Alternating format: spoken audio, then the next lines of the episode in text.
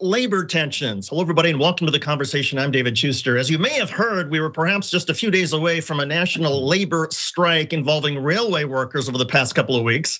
Uh, that has been averted since the Biden administration and Congress have essentially agreed to force a deal on the railway labor unions. Uh, the deal still does not include any paid sick leave. However, what does it all mean now? Joining us is Jason Greer. He is a labor expert, also the founder and president of Greer Consulting. Jason, thanks for being with us. So, no labor strike, but is it possible that a lot of people now leave the railway industry? I don't know that they're going to leave because it's pretty much all that they've known. I think what the bigger issue here is the fact that you have employees or union members who basically were given a contract that looks cash rich, but really it's coming at the expense of them because you're looking at an industry that has not grown. You're looking at an industry that where the average worker is 45 years of age and they're not recruiting young people, they're not recruiting women, they're not recruiting ethnic minorities. So I don't think it's a case where these employees are going to leave so much as it is a case where if the employers don't start treating these employees better, it's an industry that's going to implode by its own actions imploding because I mean, it sounds like the railway workers they have the leverage for the reasons you just cited. What do they do with that leverage? I mean, how does the industry implode? Is there another perhaps a threat of a work stoppage? Are there other issues that railway workers can put in play? Yeah, here's part of the challenge is they can threaten another strike, but what good is threatening a strike when Congress basically has the power to avert that strike, just as we just saw? I think one of the things that they can do, and we see this happen in various unions, is they can do work slowdowns, if not work stoppages. They know, you know, here's the problem is when you tick off people who understand your systems, be prepared for those very people to do something to those systems to slow it down in order to make their point. So there's various uh, mechanisms, resources that they can utilize. The question is, are they going to do it? This reminds me of many years ago. I was an assignment editor at Cable News Network, and um, and I was asked in the midst of all the controlling the crews and trying to make sure people are at the right place at the right time. I needed to pay more attention to the cost of office supplies.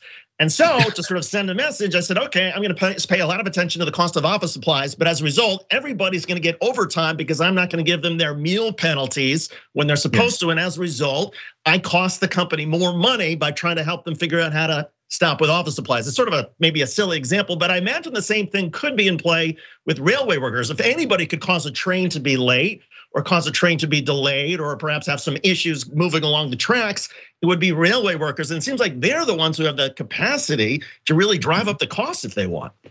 They definitely have the capacity, they definitely have the know-how. But let's talk about one simple issue. Had you're talking about railroad companies that are up, making upwards of a thousand percent more profit than they ever had before. Mm. And the biggest sticking point was simply giving 15 paid sick days. That's going to cost you nothing compared to the amount of money that you bring in. Had the companies just done right by these employees, we wouldn't even be talking about this in the first place. So I think it really comes down to Will they do these things? Maybe. I'm talking in terms of the union members potentially doing work slowdowns, but I think uh, we really need to look at these railroad companies and ask the question of what are you going to start doing to make sure that these employees are taken care of? I've heard from a couple of people that the way the, there's possible two reasons, I guess, why the railroad companies have done what they've done. First, possible just greed; they simply just don't want to pay out the money. And secondly, uh, that there's a certain sort of level of efficiency that some people talk about with the railroad industry. That if you have people taking sick days, then you start to ruin with the efficiency that is so dependent on making sure things get to the right place at the right time. Does that make sense? It does. It makes perfect sense because it's it's a very precise industry. The problem with it being so precise is the fact that they have not put in mechanisms that are necessarily going to allow for employees taking time off. So when you consider what happened over the global pandemic, meaning COVID, these workers were working overtime. They were working to the point where you know just listen to their families talk about the fact that they didn't see their they didn't see their loved ones for the better part of 3 to 4 weeks because they were working hand over fist. So I think it really comes down to the fact that railroad companies through some mechanisms called autom- automation have the ability to make some wholesale changes within this industry that's going to benefit the workers while also benefiting the business. Have the railroad companies done a very good job, and it sounds like maybe no, but of training sort of the next generation? Because again, given that this is a very particular sort of business, I imagine mm-hmm. there's a lot of front end uh, learning that needs to be done for people who are going to work there. And it would seem to me like the responsibility is on the railroad companies to make sure there is a resupply of workers. I wish they used the old Bill Belichick model that for as great as Tom Brady is, I need to find the next Tom Brady because you never know what Tom Brady's going down with an injury. Same thing with the railroad companies. I think they've done a terrible job in terms of training and guiding the next generation of railroad workers. We only know this because they're not available. Again, I go back to the point that the average age of a railroad worker is 45 years old. That's a lot of years of their bodies being broken down, the mental fatigue, the emotional fatigue of the job. And if you don't bring that next generation on board, you're going to see, you know, forget what just happened in terms of the potential strike. You're going to see, again, an implosion that we're not ready for.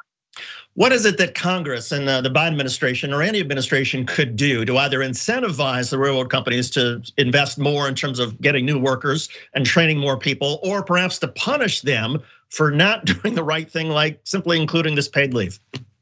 If I'm advising Joe Biden, here's exactly what I say to President Biden.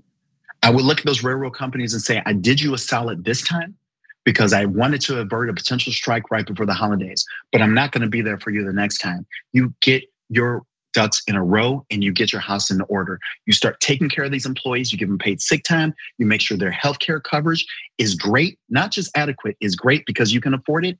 You take care of these folks because this is not just about your profit, this is about the American system. Because consider this, David, had a strike happen, we're talking about a $2 billion per day impact on the American economy. We cannot afford to get this wrong, but now the onus has to be on these companies to get it right and correct me if I'm wrong, but you know, in order to put in 15 days of paid sick leave, that would have cost maybe 500 million dollars to the industry. If that, if that, that's what gets me. You're making so much money, you're going to make that money up next month. Just take care of the employees. But I think it also comes down to the fact that these railroad companies are basically the entire industry is run how it was back in the 60s, where control was everything. But here's the nature of control control can corrupt. And unfortunately, it's corrupting these folks to the point where they can't see the impact that their actions are having for the employees that they basically make their lifeblood off of. What are some of the reasons that uh, profits are up for the railroad industry? Getting that the whole you know everyone keeps talking about the supply chain without people understanding what the supply chain really looks like. The reason why the uh, profits are up is because there's a greater demand for products goods and services across the country. That's a big reason. In effect you have employees around various states around various uh, cities who depend on amtrak. They depend on trains to get them from point a to point b. So that's really there's a higher demand and they are seizing on that demand I thought I read somewhere that the railroad companies have also been able to make uh, to, to, do more with less. I suppose you know increase their efficiency, but it feels like there comes a certain point where you go too far, where you're really stretching your personnel, your workers to the point of to the brink, and that seems like that could be dangerous as much as it may be profitable it can be dangerous, but COVID was sort of the great reckoning. You know, we talk about the fact that over the COVID era, it was sort of the year of the employee where employees were able to dictate what they wanted in terms of either do I want to go back to work, do I want to work remotely, or what does my employment have to look like for me and for my family. But I think it was also the great reckoning, great reckoning for companies because they started to realize that as opposed to employing six people, now we can employ three people and get the work of six people out of those three people part of the challenge is when you have a system that's as physically intensive as the railroad system, you end up burning these folks out. Are the um, are the railroad lines getting longer as well? I mean, the number of cars uh, I've seen that well, a lot of companies now are have sort of this idea of well, if we can put 100 you know railroad cars together, we can easily put 200 railroad cars together with the same number of staff. Absolutely, because they understand that they, now we can maximize our profit. We can maximize our profit because you have clearly shown, and I'm talking about the employees, you've clearly shown that you're going to make sure that our products, goods, and services get out, even if there's only two of you doing it. Where do you see these tensions going over the next uh, couple of months, Jason? I think it's going to die down because it's the unfortunate nature of society is that we you know, we grieve quickly and then we move on to the next thing to grieve. So I think it's going to die down because the public's no longer really talking about it because the strike was averted. People are going to get their GI Joe with the kung fu grip, you know, for their kids and all that great stuff. But I think what we need to really look at is where are we going in terms of labor relations for the future? Because this was a prime case, a prime example of unions being in the forefront of the media people were talking about it, and unfortunately, Congress clipped their wings. So I think what we're going to need to really pay attention to is how do we go about strengthening certain collective bargaining agreements so that the workers are taken care of? In other words, I mean, it may have been bad for the railroad uh, workers today. It could be bad for other unions tomorrow, the next week, if Joe Biden continues sort of on this path of essentially, you know, not busting the unions, but essentially, as you mentioned, clipping their wings, forcing them into deals that the workers may not want. Well, Joe Biden campaigned on the fact that he was going to be the most pro union president that we've ever seen before. And unfortunately for Mr. Biden, when the opportunity came up, came for you to actually take care of the unions, you didn't. Was it politically smart? Sure. But was it smart in terms of what it's going to do to your base, which is largely unions? I don't think so. I think it's a classic case of you know, we live in this world sort of a black and white where you're either right or you're wrong, but sometimes we have to live in this world of gray. I have worked in many situations in which unions have not been good for particular employers and they've been good for other employers. So I think it just makes sense that we need to start taking a better look at what is going to happen going forward. Jason Greer is the founder and president of Greer Consulting. He is also an expert in all things involving labor relations. And so I guess, you know, good news. The good news is in the meantime, you know, there's no labor strike. We can all get from point A to point B on rail and all those presents and everything the holiday season, they will be in the stores. The bad news is this could be a rough couple of months or years ahead for the for the railway workers. Absolutely. Absolutely. But God bless them and God bless their families. Yeah. Jason, thanks so much for doing this. Jason Greer, we appreciate it. Hey, thanks for having me. Welcome back to the conversation. I'm David Shuster. Elon Musk, the billionaire, relatively new owner of Twitter, seems to be welcoming back a lot of accounts that had been deactivated, including those that seem to belong to a number of neo Nazis. And as a result, Twitter seems to become an even more hateful place uh, to read messages, to send messages, to interact with other folks. Here to talk about this is David Gilbert. He is a senior reporter for Vice News who's been watching some of the hateful stuff online, particularly on Twitter. Uh, David, what have you seen over the past couple of weeks? Um, it's it's been incredible, really, David, to see what Musk has done with Twitter since he came back. Almost immediately uh, when he came back, he reinstated a number of accounts that had been banned for for a long time on Twitter because of the hate speech that they had been spreading. Um, so almost immediately it became a much worse place, if you can imagine that, because Twitter already was a pretty toxic environment for a lot of people on there. But he his policies have made it much worse for people. The number the level of hate speech has increased. The content moderation has evaporated effectively because most of the people who are doing the content moderation are no longer working for Twitter because Musk fired them. Um, and his policy really is to allow everyone pretty much back on the platform with a few exceptions and allow them to say whatever they want. And rather than deleting the content, he says that it just will be not promoted and it will be hard to find, but the content remains there. So overall, it's it's it's a pretty much more toxic place than it was prior to Musk taking over. And he has engaged with some of these, you know, right-wing white supremacists as well, either through retweets or through asking them questions or encouraging them to come back on. Yeah, he's he's engaged with them and given them credence and boosted their credibility. Um, he's been engaging with one of the very early accounts he engaged with was an account called Cat Turd, which is a far right trolling account which spreads anti-LGBTQ uh, narratives. Um, he engaged with libs of TikTok. He's engaged with Tim Pool, the far right uh, podcaster. Um, and he's giving these people a platform and giving them credibility by engaging with them, retweeting their accounts. Um, and it just seems that he is doing it because he thinks it's going to create more of an engaged environment on Twitter. And he said that the, the number of people engaging with Twitter has grown since he's taken over. And his policy seems to be uh, let me talk to the most toxic or the the most people who will kind of cause the most reaction possible on Twitter. So, in other words, for business purposes, uh, never mind his own sort of personal views. For business purposes, he sees he wants Twitter to essentially be the place, the platform where people engage with each other, even if it's a cesspool. Uh, so, I, I guess I sort of see it business wise, but is there a downside as well? Because I mean, it seems like a lot of people have now left Twitter because Elon Musk has sort of opened up this platform to all these lunatics. Yeah, it it seems to be a very short-sighted um, policy because while I'm sure the number of people looking at Twitter on a daily basis has grown because it's it's kind of like a soap opera, effectively turning on Twitter every day and seeing what Musk is doing now or who's back on Twitter and what he's allowing on the platform. In the long run, it's it's going to be devastating for the platform.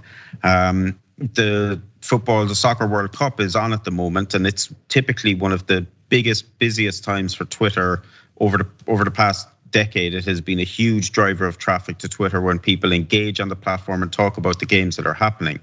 But according to one report this week, the amount of advertising that they expected from the World Cup was down 80% compared to expectations, which shows just how toxic it has become and how advertisers, some advertisers at least, are staying away because they just don't want their adverts next to white supremacist or anti Semitic content. It's so interesting because we've seen that happen before in terms of cable news or or talk radio. That if a if a host or a show becomes too hot, there's a lot of pressure on the advertisers, even if you know you can still reach you know millions of people to not advertise, not support that program. And it sounds like there's a similar effect now, a similar awareness in the advertising industry that, you know, if you really want to get sort of neutral content that you're advertising next to, uh, Twitter's not the place. Yeah, and there was a sustained push initially when Musk took over and his policies became clear to kind of pressure advertisers, just as they've been pressurized before um, to kind of pull their content from different um, cable news shows, as you said. Um, but it's it's hard to see how advertisers in the long run are going to stick with Twitter if Musk continues down this road where this week alone he brought back Andrew Anglin, who is one of the most notorious neo-Nazis in the US, who was banned from Twitter uh, nearly a decade ago and hasn't been allowed back on it since. He's the publisher of the Daily Stormer, and he he is without doubt one of the best known white supremacists in the US. And the fact that Musk decided that he was someone who should be brought back onto the platform really gives you an indication of the direction that Musk seems to be taking it in. And it's hard to see how advertisers in the long run are going to kind of decide that this is okay. Is there a direct competitor to Twitter that maybe Musk was looking to try to squelch? I mean, was there a platform or place where a lot of the far right were sort of communicating with each other that he thought, okay, I'm going to open back up Twitter in order to tamp that down? I, I guess like the the far right typically has congregated in a couple of places, most notably probably Telegram and also Gab to a certain extent. Uh, but those aren't really competitors to Twitter. They're not a place where open conversations happen. They're not a place where people go to find out news or to see different opinions. People there join closed groups and they get kind of a, an echo chamber effectively of of um, their viewpoint kind of pushed back to them. Um, and even in the week since Musk took over, a lot of people have been looking at Mastodon or a couple of other places where they think maybe could be a Twitter alternative. But Twitter is unique. I think it's it's something that eh, can't easily be replicated in the short term. And that's like obviously an issue for a lot of groups who like to use Twitter to communicate with each other. They don't automatically have somewhere else to go. And that's, I think, why Musk paid 44 billion for Twitter in the first place is because it is unique and there is huge potential there. But the fact that he has kind of taken it in a very specific direction uh, means that it's it's going to be hard if it does kind of over time go away or become very much less popular for to find somewhere else for these communities to to thrive.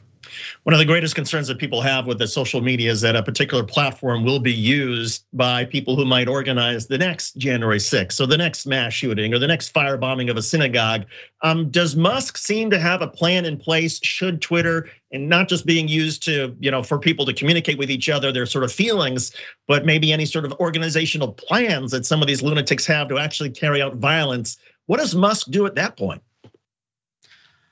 Um, uh, I think that's one of the problems that his his policy on on the content that's up there is to rather than take it down or remove it is to just de like to to not show it in search results. And as a result, the content remains there. And therefore, it can be pointed to by different groups, and people can still find it, can still see it. It's it's not Twitter's never really going to be a place where it's going to be used for the kind of organization that we saw on January 6th. That is going to happen in more private channels like Telegram or WhatsApp groups or other encrypted channels where the public can't easily find it. But what it, Twitter will do is allow the viewpoints that drive people, that radicalize people into these groups, it will become a conduit for that. And that was something that Twitter had worked hard to to kind of stop or to to try and remove in the years leading up to Musk's takeover. But that now seems to be eradicated effectively in a couple of weeks so that the types of viewpoint that we're seeing spread on Twitter now could very easily radicalize people and drive them into more extremist groups in other platforms where it's very hard to see exactly what's going on. Is Twitter still profitable or has it been profitable over the last several months since Musk has made these changes? I mean, or is it still sort of a, a losing sort of proposition? I can't see how it, it can be profitable since Musk took over. Um, while he says that daily engagement is up, advertisers are clearly scared about what's happening. Now, some advertisers, there was talk that Apple had pulled out of advertising on Twitter. That's that was not the case. They've actually increased their amount of advertising in November compared to the previous month. So advertisers are still on the platform for now, but I think if we're going to continue to see um, Musk push in the direction that he has been pushing already and promote the types of accounts that he is promoting and allow the type of content that we're seeing to stay on the platform, then that's going to be a big problem for Musk and for Twitter. And I think his investment is is quickly going to diminish. Has there been much pressure or pushback against Musk from, and I'm thinking of the you know Southern Poverty Law Center or the Anti-Defamation League or all these groups that try to track the sort of right-wing hate and try to you know make sure that it's sort of monitored and sort of filtered out of certain places. Um, how is Musk reacting to whatever some of these watch groups doing? He's like initially when they raised concerns about his his policies, he engaged with them and he met with them but it seems that it was he did it to kind of appease them in a certain way, but he has just completely ignored what they've called on. They've repeated their calls for him to try and remove the type of hate speech that still, you know, continues to pervade on the platform. He says he claims that the level of hate speech has dropped since he's taken over, but several independent groups, like the groups you mentioned, have published reports about the level of hate speech, anti Semitic speech, homophobic slurs, and they've all increased dramatically since Musk took over by their count. And and Musk, when he made his claims, did not provide the actual data to back up what he said. And there's certainly a lot of anecdotal evidence that, in fact, it's become a much more sort of hateful cesspool of uh, conversations that are going on and literally screaming at each other. But in any case, David Gilbert, he's a senior reporter for Vice News. Uh, David, thanks so much for doing this. We appreciate it. You're welcome.